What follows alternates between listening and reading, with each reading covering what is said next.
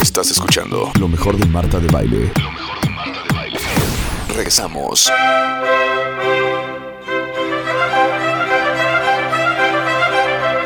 Estamos de regreso en W Radio. Te tengo que contar un chisme a ti, Elisa Quejero. Ya les conté que Elisa Quejero venía hoy, está aquí, nuestra maestra en humanidades, que nos ha enseñado sobre Lilith, sobre Eva, sobre Remedios Varo, sobre Dalí, Leonora Carrington, pero Dalí, pero el surrealismo, pero el arte, pero la vida, pero el amor, pero el sexo, pero el erotismo. El arte. La humanidad. Las brujas. Todo. También. Oye, vamos a hablar hoy, como les dije, de la Malinche. Si era traidora, si era víctima o qué más era. Y vas a amar a la Malinche, a ver, Marta. Y obviamente tus cuentavientes y esta vena femenina, pero también en lo masculino, porque es un personaje, la verdad, que ha estado tan envuelta de tanto invento. Sí. De entrada, las fuentes que teníamos para que nos llegara, ¿no? O sea, estábamos hablando de que las fuentes que nos llegaron básicamente eran de los españoles. Uh-huh. Uno de ellos, como sabemos, es la historia verdadera de la Nueva España, de Bernal Díaz del Castillo, el cual, más que historiador, pues se convierte en un narrador de la historia, la verdad, bastante inventor, y las nuevas fuentes van diciendo, pues esto no puede ser, esto tampoco. Entonces, y lo que me pasó con la Malinche, igual cuando toco el tema, estoy escribiendo el siguiente libro, ese es el chisme. Okay. Mexicanas al grito de paz, uh-huh. ¿no? Entonces voy a recorrer ahora la historia de nosotras, ¿qué onda? Uh-huh. Nosotras, de dónde venimos, quiénes somos, a dónde vamos, y realmente cómo nos podemos plantar desde nuestra historia. Y entonces, cuando le voy a entrar al tema de la Malinche, lo primero que me pasa es un poco, a lo mejor, tu cara cuando Nacho te dice, ¿por? ¿Otra vez? Pero qué trillado, ¿no? Es que, a ver, estamos de acuerdo que lo que sabemos de la Malinche es que era la querida compañera, consorte, concubina, traductora, ¿no? A novia, lo mucho, traductora, acompañante, amante, amiga de Hernán Cortés, uh-huh. Punto que terminó. Y después se convierte, a partir del siglo XVIII, hay una novela anónima que se llama Xicoténcatl, donde por primera vez la ponen como lasciva, como sexualoide, como una mujer abusiva y la traidora. Y para el siglo XIX, eso es en el siglo XIX, y para el siglo XX, entre los 30 y 40, Marta, surge este famoso término de malinchismo. Uh-huh. Malinchismo como aquel que quiere lo extranjero, ¿no? Uh-huh. Es un término, eso obviamente un adjetivo despectivo, y se toma de la Malinche como para todo aquel al que le gustan los otros, el otro. Y para los 50, con Octavio Paz, en El laberinto de la soledad, uh-huh. ¿por qué no? La Malinche se convierte, cuentavientes, radioescuchas, voy a decir una grosería, uh-huh. yo que nunca las digo, uh-huh. muy humanista, pero le dijo la chingada. Uh-huh. Y nosotros, los hijos de la chingada. Uh-huh. La chingada como la violada, como la ultrajada y la entregada. Uh-huh. Y a partir de ahí se va quedando también en nuestro colectivo esta imagen de esa india de que acompañó, cabrona, y de la traidora, vende patrias, sí, claro, sí. O sea, la vende patrias. ¿Cuál patria? Ni siquiera había patria. Uh-huh. Y los primeros que querían que cayera Moctezuma eran los propios indios. Uh-huh. Oye, la Malinche estaba viendo cómo sobrevivía en esa época y con quién le convenía llevarse. Pero también sabes que, exacto. Pero además sabes que si dijeras, bueno, estuvo ahí nada más por ser hermosa y de ahí la tomaron. Empecemos porque, a ver, yéndonos a contar su vida. Era una niña noble, era una niña en una familia noble. ¿De dónde es la Malinche? Es de Coatzacoalcos, del área de Coatzacoalcos. Uh-huh. Concretamente, en esta área hay dos Atepetl, se le llama a esta ciudad-estado o ciudad-agua, también les decía, ¿no? Que eso quiere decir Atepetl como tal. Y en esta ciudad estaban tanto Olutla como Tetiquipaque. Uh-huh. Entre estas dos pequeños atepetls, entre ellos nace, ¿qué tienen de particular?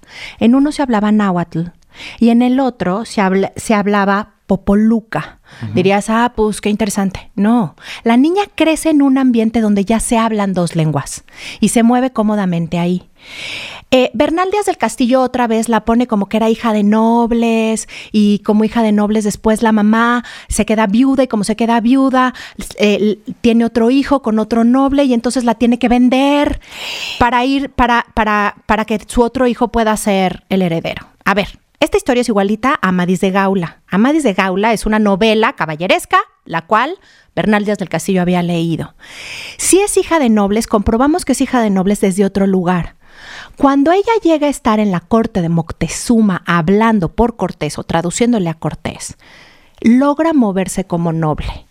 Uh-huh. Sabe cómo te tienes que mover en una corte, y la gramática del náhuatl de la corte y común era distinto y ella dominaba el de la corte. Entonces, más que si o sea, era... No era ninguna pelada. No.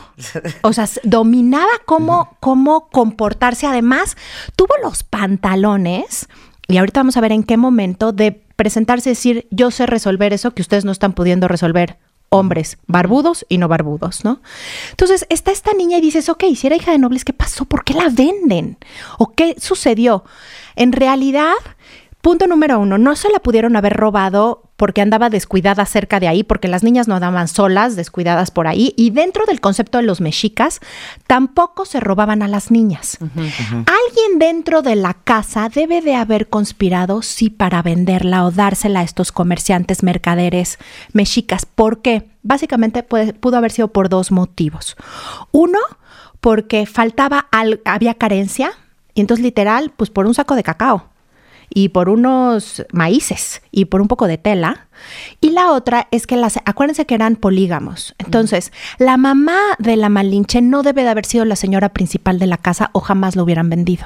Debe de haber sido una de las esposas o concubinas de más bajo rango. Y entonces, si se enoja la señora principal con la mamá de la Malinche o con la misma niña, la podía vender. Era como una amenaza. Entonces, eso es lo que debe de haber pasado. Como sea, esta niña que no había cumplido ni los 12 años, de un día para otro, si es como tomada, robada del lugar, su madre no debe de haberlo sabido. O sea, no hay una madre que la entrega. Todas estas fuentes nada más para que digan, oye, ok, y Elisa tuvo como mucha imaginación y nos está contando todo esto, ok. La verdad es que la revisión de las cuentas, de las fuentes a las que yo me fui, son las actualizadas. Hay una rama de historiadores que se llaman etnohistoriadores, que se van a la raíz, al náhuatl directo, y lo combinan obviamente con las fuentes tradicionales, y sabemos esto más por las costumbres de la época que porque Malinche no los haya dejado escrito, sí, o por los inventos bien intencionados de Bernal Díaz del Castillo. El caso es que esta niña de pronto de Coatzacoalcos y de esta zona, 12 años, una niña que va a llegar al área de Tabasco. Entonces, o sea, de Coatzacoalcos va para Tabasco. De Coatzacoalcos se mueve para Tabasco. Me salté un poquito esta parte del nombre, ¿no? El nombre va a ser Malintzin, como lo conocen. Hay que entender que entre los náhuatls el nombre iba cambiando. No se permanecía un mismo nombre, sino que al final te llamaban como en ese momento te llamaras, y se cree que desde el principio te llamabas así. Malintzin la van a conocer los indígenas y después la van a bautizar como Marina los españoles. Y vamos a ver, porque esta parte del bautizo y lo que hacen después del bautizo nomás no se entiende. Y después va a ser Malinche. No sabemos si ese era su nombre original. Seguramente, ¿sabes cómo les ponían? Hija mayor, hija menor, la hija de en medio. Ese era el nombre o el día que hubieras nacido según el calendario. Se dijo por mucho tiempo que a lo mejor había nacido en el día de Malinali, y Malinali, que quiere decir hierba, era de mal agüero. Entonces que ya desde ahí la pobre estaba traumada. A ver, los náhuatls jamás le hubieran puesto el nombre de Malinali, un nombre de mal agüero. El sacerdote hubiera dicho, pues di que nació unos minutitos antes o un día después, pero no le pongas ese nombre. Entonces la vamos a conocer como Malintzin, después como Marina, Malina para ella, porque no pronunciaban la R, Doña Marina para los españoles, la suben a Doña, y Malinche en general. Y ya después, pues ya vimos que con Octavio Paz, pues pasó a ser la chingada, la pobre. Pero continuemos con la historia. Esta niña que llega a Tabasco, ¿ok? Llega a Tabasco, a un mundo nuevo. Tabasco, en la zona donde ella va a encontrarse, es una zona que es como muy como cosmopolita. Convivían mayas con náhuatls de la mejor manera posible, no había guerra, porque por comerciantes, no por otra cosa. ¿Estamos hablando de qué año, hija? Aquí estamos hablando de 1517, más o menos, ¿no? Sí, porque en 1517, se cree que ella nace entre el 1502 y el 1504, no lo tenemos exacto. Entonces, entre el 16 y el 17 estamos hablando de este momento. Ese puerto, que era un puerto muy comercial, muy importante, se llamaba Xiyayanko. Pero ella no se va a quedar ahí. Ahí la van a vender. Y la van a comprar unos mayas. Los mayas que la compran son mayas muy ricos. Y no son mayas que hablan particularmente el yucateco, sino maya xontal. De pronto esta niña, y conforme yo la iba estudiando, iba viendo como estos silencios, reclamó, no reclamó, iba llorando, gritó. guardó silencio. ¿Qué hacemos? ¿Cuánto pagaran por ella? ¿Cuánto pagaban? ¿Cuántos sacos de cacao vales? Y además de ser noble, a de pronto llegar a otra casa, al lugar donde ella va a llegar concretamente con estos nuevos mayas, sus nuevos dueños, se llama Putunchán. Uh-huh. En Putunchán es una zona rica, uh-huh, con otro clima totalmente caliente siempre. Vive en una casa principal. Y hay otros que hablan maya yucateco. Entonces, fíjense, ya trae náhuatl, popoluta, maya yucateco, maya chontal. Uh-huh. Y todo esto en esta cabecita de esta niña. ¿Qué hacían las esclavas? Algo que es bien interesante de la época prehispánica es que no había una diferencia por género. Es decir, una mujer valía lo mismo que un hombre. Una mujer nunca era vista menos o que no podía hacer esto o aquello. Estaba determinada que iba a hacer ciertas actividades, pero también los hombres. Uh-huh. O sea, en todo caso, si valían lo mismo uno que otro. Si eras esclavo, entonces sí perdías toda voluntad. ¿A qué se dedicaban estas niñas esclavas que llegaban? Ayudar a la señora de la casa en las cosas que costaba trabajo. El telar era considerada la actividad noble de las mujeres. ¿Pero qué había que hacer antes? Sembrar, cuidar el algodón, deshilar el algodón, calarlo, o sea, toda esa actividad pesada. Acarrear agua también. Echar tortillas, cuidar a los niños. O sea, las actividades de una sirvienta. Uh-huh. Y dirías, bueno, pero no, nada más bueno. Y comenzaban a ser usadas sexualmente. O sea, ya por el propio indígena o por el propio maya que la compró, estas niñas comenzaban a ser usadas y podían quedar embarazadas y pasaban por el patrón. O sea, no había opción, perdías verdaderamente tu voluntad y tu cuerpo en el momento de ser esclava. Seguramente en esta época fue de las primeras veces que Malinche fue ya usada sexualmente. No queda embarazada, que ojo, se dominaban estas esclavas las plantas que les ayudaban a abortar. Ellas se van a embarazar 2 veces y al parecer por su propia voluntad. También puedes decir, bueno, entre los 12 y los 15 y más en esa época, pues ya debieron de haber menstruado. Sí, pero cuando comes poco y trabajas mucho... Ni te baja. El caso es que debe de haber sido una joven muy bella además, porque vamos a ver cómo la eligen para ser...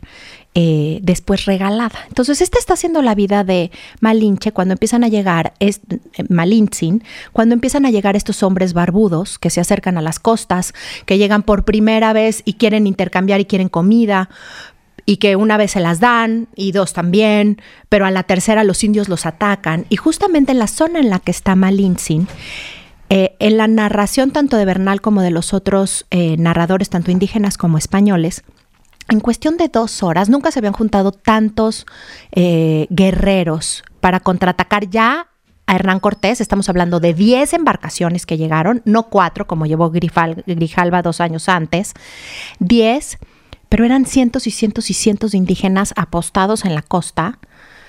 Y lo que sucede es que en menos de 2 horas avanza Cortés por tierra y en menos de 2 horas mueren 200 indígenas y sigue avanzando. Bernal Díaz del Castillo pone 400, otras fuentes dicen 600. El caso es que muchos, y nunca habían pasado que en menos de 2 horas. Pero imagínate tu flechita y tu cuerpito, ¿no? Tu algodoncito contra las armaduras y las ballestas. Uh-huh. Entonces, el pueblo se tiene que rendir y los guerreros justamente de Putunchán se juntan, los jefes, y dicen, nos tenemos que rendir, ahora sí que pedir perdón y ver cómo le hacemos con este compadre.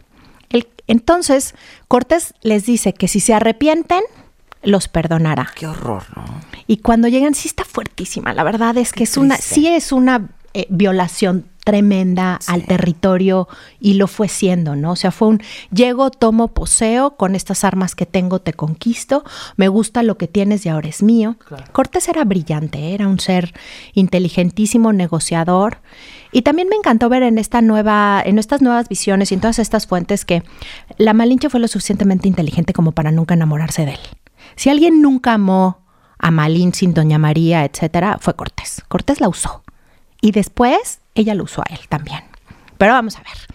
Entonces, llegan aquí, negocian, regalos van, regalos vienen, le dicen, ok, sí te pedimos perdón. Hay un tipo de regalo que dan los mayas que significa sumisión. Uh-huh. Y esas son las mujeres. Te regalo mujeres. Pero fíjate, no sus mujeres. Las mujeres de los mayas, sus hijas, sus hermanas, sus esposas, son en todo caso para casarlas con otros nobles. Uh-huh. Pero ustedes que vienen llegando, cada una de las personas, de los señores de Puchutlán, tuvo que escoger 1, 2, 3, la que cada quien tuviera de las esclavas, y le regalaron a Cortés como botín de guerra 20 mujeres. Y entre esas 20 mujeres iba la Malinche. Entonces, vayamos empezando a ver qué tanto la vamos a juzgar. Sí, se la roban de su propia casa, se la venden unos mayas y las mayas la regalan. O sea, ¿quién traicionó a quién? Esa es la primera pregunta que se hacen después en los 70s las feministas. El caso es que ahí va Malinche, y aquí hay una escena que conforme la estudia decía, no puede ser. Las reciben a las 20 mujeres. Ella debe haber sido la más hermosa. ¿Por qué? No me lo estoy imaginando, con todo y que ya la amo. Uh-huh. Y qué bueno que se haga esa obra. Uh-huh. No, porque le dan al capitán más importante, al único capitán que traía sangre real de condes, que era puertocarreño. Uh-huh.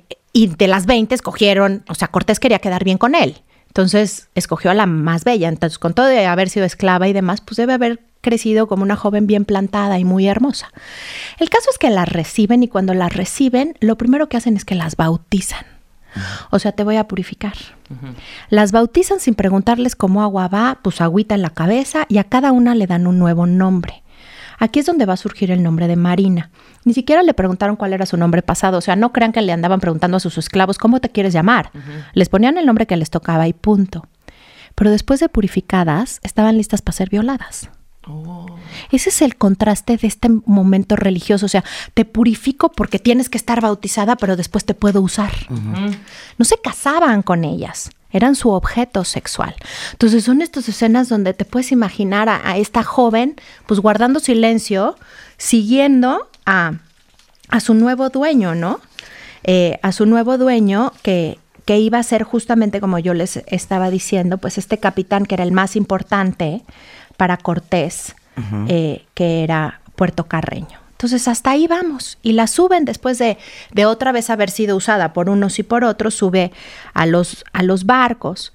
Y en el barco, ellos nunca habían pasado de la costa, es decir, las canoas siempre iban pegaditas a la costa, ¿no? Entonces, después de este bautizo y después esta... Y le digo violación porque, perdón, cuando tienes que tener relaciones sin tu opinión, pues se llama violación, ¿no? Claro. Pero bueno, después de que ocurre esto, que ahí viene el carácter en medio de toda la circunstancia. Y ahí les va, van en estos barcos, son aproximadamente 4 días. Cuando salen de Tabasco hacia la zona de San Juan de Ulúa, que así le llamó Grijalva, salen un domingo de Ramos. Entonces los españoles se sienten alentados, se sienten emocionados, saben y quieren llegar a Tenochtitlán. Ellos ya tienen información que donde hay el oro y a donde quieren estar es en Tenochtitlán. Uh-huh. Entonces van con estos regalos que les dieron los mayas y se lanzan hasta llegar al siguiente puerto donde van a estar, que es Puertocarreño. Entonces, Puertocarreño, San Juan de Ulúa, perdón. Y cuando llegan ahí, va a llegar por primera vez, Marta, cuando llegan a San Juan de Ulúa, o sea, salen un domingo, más o menos llegan un jueves. Y cuando están ya en la costa, se acercan las canoas de Moctezuma. Uh-huh. Canoas bien adornadas, con unos nobles presentes, con los interlocutores de Moctezuma. Se acercan directo a la nave principal. Ellos vienen a hablar con el jefe. Y se acercan a hablar con el jefe porque Moctezuma para entonces ya sabía la cantidad de indios y de pueblos que habían sido afectados por los españoles, uh-huh, que llegaron por la costa de Yucatán y Tabasco. Y le dicen Moctezuma que, siendo la autoridad máxima. La autoridad máxima. O sea, el presidente, el emperador, el rey. El rey de todo este imperio, que si bien no era como un imperio como lo conocemos hoy, pues era la persona más... El emperador Moctezuma, Moctekusuma, ¿no? Máxima.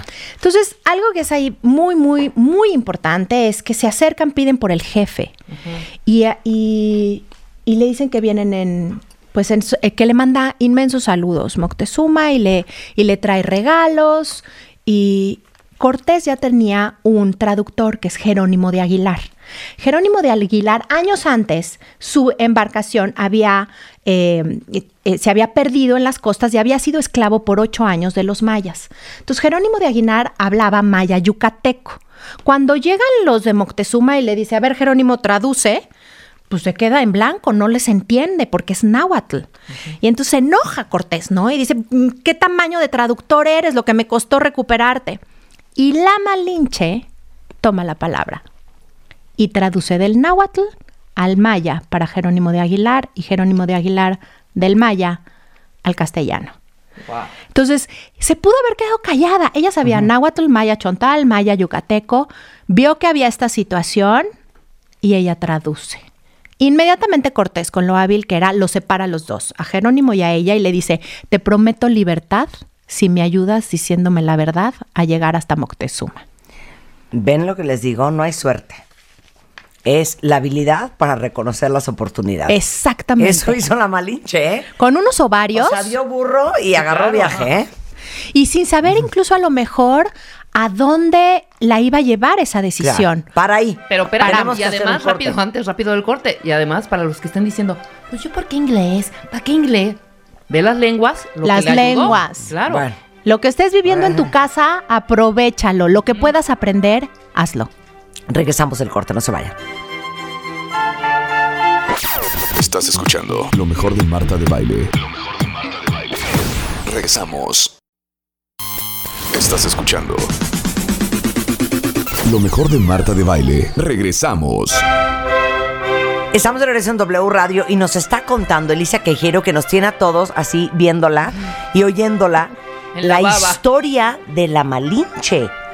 Esta niña que era de Coatzacoalcos, que se la llevan a Tabasco, que la compran unos mayas y se la llevan a Yucatán, de Yucatán se la regalan a los españoles, y ahorita vamos cuando el traductor de Hernán Cortés no sabe náhuatl y la delegación que manda Moctezuma para hablar con Hernán Cortés dice: traduz.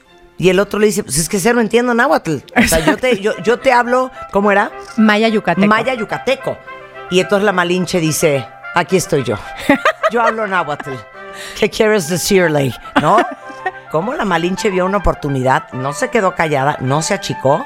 Y este es un ejemplo de lo importante que es hablar muchos idiomas. Claro.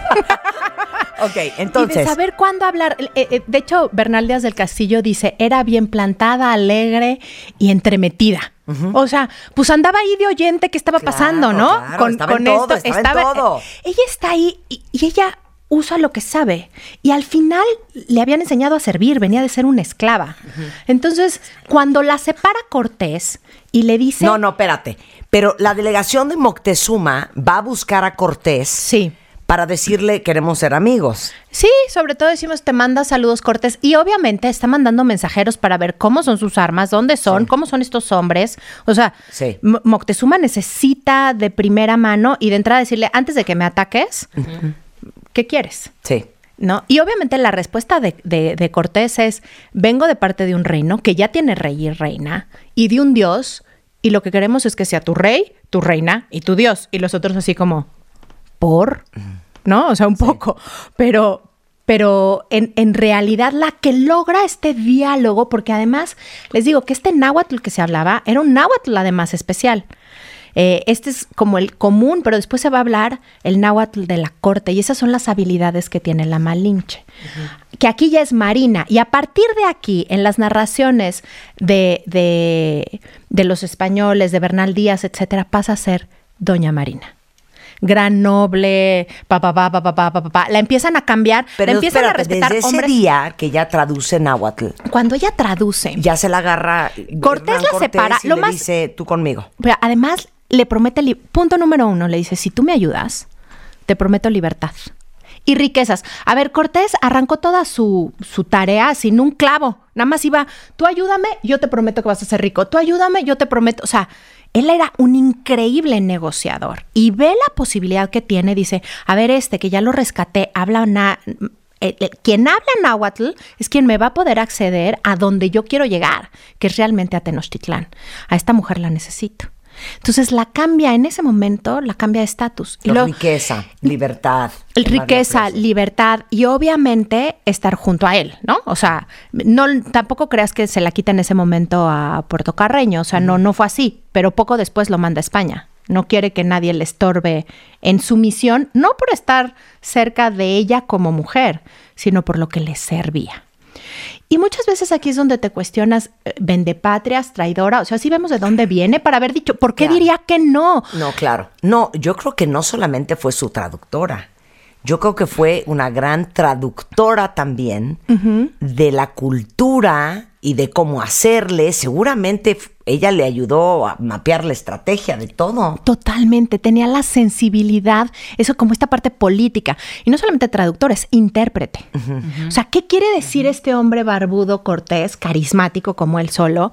¿Y qué quiere decir Moctezuma? Tú sabes, como mujer, de venir de ser esclava, plantarte frente a Moctezuma, que ni siquiera se le vería a los ojos.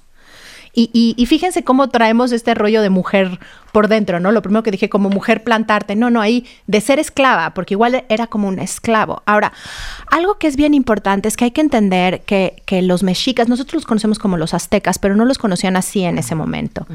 Eran odiados por todos los otros pueblos. Llevaban años oprimiendo a tlaxcaltecas, zapotecas, otomíes, mayas, etcétera. Entonces, lo que Cortés quería era lo que los indígenas querían, quitar del poder al quien los estaba oprimiendo. Y además hay que entender que quien a ella la traicionó primero que nadie fueron mercaderes seguramente del mismo pueblo, del de Moctezuma. Entonces Cortés le está pidiendo algo que ella no tiene por qué pensar, que un imperio va a caer y que una cultura va a ser acribillada, porque el lenguaje de Cortés nunca fue ese. Nunca fue tampoco vengo a acribillar lo que ustedes quieren. ¿Cómo terminó? Es otra cosa, ¿no? Pero no venía exactamente a eso. Entonces, a partir de ahí vamos a ver un cambio y no nos vamos a ir como batalla por batalla qué pasó. Lo que sí podemos saber es que, por ejemplo, en Cholula, que se descubre, conforme van avanzando, va haciendo aliados a los indios, más bien. Y quien le ayuda a hacer esos aliados es la Malinche, porque va diciendo qué es lo que él necesita. Además, aprende el español en 3 patadas y pronto quita de en medio a Jerónimo de Aguilar. Ya no lo necesitan. No es que lo corren, pero ya no lo necesitan. Ella se convierte en todo lo que Cortés necesita para poderse comunicar. Tlatoani es la palabra que utilizan los náhuatls para determinar a su rey, a su jefe máximo. Y Tlatoani significa el que habla. Entonces, ¿qué tan importante sería tener la palabra? Ese es uno de los elementos por qué los indígenas en esa misma época la admiraron. Y el segundo, ¿quién creen que pierde su nombre? Cortés. Cortés deja de ser Cortés para convertirse en capitán Malinche. Era tan importante ella que primero los indígenas le empiezan a decir capitán Malinche y después los españoles. Entonces, de ese tamaño era la fuerza y la capacidad de esta mujer que se iba moviendo y iba obedeciendo también. Y después, como dices, Marta, ¿no la ves perfectamente aconsejando a Cortés? 100%. A ver, no, hijo, es que así no somos aquí. O sea, lo que tú tienes que decirle, 100%. Así ha de haber sido. Claro que fue así. Ella descubre la traición que quieren hacerle, o bueno, la conspiración en Cholula. La descubre, se la dice a Cortés, y ahí viene una matanza brutal. O sea, fue brutal él y Cortés y los tlaxcaltecas fueron brutales contra el pueblo de Cholula. Y siguieron avanzando hasta llegar a un Tenochtitlán que no cae la primera vez, que cae tiempo después. Sabemos de esta noche triste donde Cortés prácticamente pierde todo y nos imaginamos a la Malinche al lado de él. O también nos podemos imaginar a una Malinche diciéndole, te dije que no dejaras a Pedro de Alvarado al cargo, porque el que la regó en Tenochtitlán fue Pedro de Alvarado. El caso es que eso lo estamos inventando y no los estamos contando así. Pero después de Tenochtitlán, porque lo que siguieron fueron batallas y demás, lo que me gustaría no irnos del programa sin verdaderamente poder dibujar a Malinche, porque terminada la conquista, ella va a vivir en una casa en Coyoacán. Esa casa en Coyoacán se la pone Cortés. No, dime que existe. No. ¿Qué? No, así no existe. Que Alan busca la casa. ¿Cómo que no existe? Pues Alan, encontremos la casa realmente de Malinche, así como tal de esta fue la casa de la Malinche en Coyoacán, pues tendría que ser, porque además ya eran construcciones. Es que a mí eso se los digo en serio, cuentavientes, a mí me trauma eso. Que se pierdan los vestigios. Que se pierda la historia de este país. O sea, nos decía el otro día Ángeles González Gamio, que es una gran cronista de la Ciudad de México, la casa de la que la última Rodríguez. Casa de la corregidora, o de José Ortiz de Domínguez, o sea, abandonada y era casi un tendedero. O sea, que no se ve. Oye, el árbol de la noche triste, quemado y ya solo queda un tronco horrendo. Yo no puedo creer esas cosas. No, y la verdad es que hay tanta cultura y tantos vestigios y todo que el respeto a estos lugares debería de existir. La a casa ver, la roja encontramos, ¿sí? O de la Malinche en Coyoacán, México. Es esta. Ah, pues habría ahorita que ver. Ahorita se las mando. Porque yo me fui más hacia la... Habría que verificarlo, porque yo no lo investigué. Claro. ¿Sí es del siglo XVI? Sí, del siglo XVI, virreinal. Está entre las calles de Vallarta e Higuera. Les voy a prometer algo. La voy a ir a ver. Sí, la voy a ir a ver, voy a ver si se pueden hacer visitas, si no se pueden hacer visitas, etcétera, porque claro. Aquí es donde Malinche ya es monumento colonial, ¿eh? Bueno, por ahorita lo menos sí está y mandemos las gracias, querido Alan. Sí. Porque mira, aquí da luz al hijo de Cortés. A ver, todo este tiempo ella teniendo relaciones con otros hombres y no se embaraza. Yo creo que ahí hay hasta una habilidad de ella como para decir cuándo sí me embarazo y cuándo no. Uh-huh. Y hay otra parte bien importante que yo la estudio y digo, de veras nos vamos a relacionar nada más desde el corazón y el amor, o vamos a utilizar la inteligencia. Porque ya tiene un hijo con Cortés, se llama Martín, y Cortés está vuelto loco con su hijo. Tanto que decide que va a apelar al papá y a las Cortes para volverlo legítimo. Pero jamás quita a Malinche de ser su concubina. Catalina, que es la esposa de Cortés y que está en la isla caribeña esperando noticias cuando se entera de que ya es el gran capitán, el dueño prácticamente de la Nueva España, se deja venir para acá. Y ahí te va la historia. Llega a la casa de Cortés, come con él, cena con él, la Malinche convive con ella. Ella estaba acostumbrada a convivir con otras señoras, no esperaba otra cosa. Claro. Catalina vivió una noche, amaneció muerta. ¿Catalina? La esposa de Cortés. La esposa de Cortés. La verdad es que todas las fuentes coinciden prácticamente que Cortés la mató. En la noche que regresó su esposa después de tanto tiempo le estorbaba. Sí, claro. Entonces, ¿tú crees que va a venir después un episodio donde está la Malinche contenta con su hijo, etcétera, y se le presenta a Cortés a visitarla y le dice... Tengo un problema en Honduras. Tengo un capitán que se está elevando en armas y voy a ir a Honduras. Voy a ir yo porque necesito mandar un mensaje para los españoles y también para los indígenas. Y le dice, necesito que vengas conmigo. Y la Malinche así de, pero si ya se había acabado esto. Necesito que vengas conmigo y que dejes a tu hijo. Las crónicas normales nos han dicho que en ese momento la Malinche se fue con él siguiéndolo por amor. ¿Realmente creen que una concubina, que Cortés tuvo amantes todas las que pudo y más, que ya vio que es capaz de matar a su esposa, va a seguirlo nada más por amor? Claro. Este es el episodio que para mí marca realmente la inteligencia de Malinche, de Malintzin y en ese momento ya Doña Marina. La historia nos dice que la casan, que se va a casar después, que Cortés se cansó de ella y que entonces la va a casar con uno de sus... con uno de sus capitanes, de los capitanes que quedan de buen nivel. Y entonces que la van a casar con Juan Jaramillo y que pobre, porque Cortés ya no la quería y la casan. A ver, Malintzin era demasiado inteligente como para que fuera así. ¿Por qué Cortés la va a querer casar cuando ya la había entregado para ser concubina y no? ¿Por qué de pronto la querría convertir en esposa? Fíjense, Malintzin aquí, lo que las nuevas fuentes averiguando y viendo la inteligencia de esta mujer le dice... ¿Quieres que vaya contigo y que deje meses a mi hijo encargado? Quiero casarme con uno de los capitanes más importantes. Quiero dejar de ser la mujer vulnerada. Negoció cañón ese viaje, claro. Negoció, Marta. Eso fue lo que hizo. Negoció el viaje, le dijo, a mí me casas. ¿Quiénes quedan? Quedaban 3 capitanes solteros, uno de poca monta, otro no se quería casar. Y quedaba Juan Jaramillo. Entonces Malintzin le dice, yo sí me voy a Honduras contigo y dejo a mi hijo, pero a mí me casas con quien yo digo que me cases. Dejo de ser la concubina, dejo de ser, porque además Cortés ya había dejado dicho que Martín iba a ser su heredero, siempre y cuando él no se casara y no tuviera otro hijo. Entonces ella dijo, yo tengo que protegerme a mí y a mis hijos. ¿Cuándo y dónde se casa? Antes... Cuando empieza la expedición, antes de entrar a Coatzacoalcos, del pueblo donde fue robada.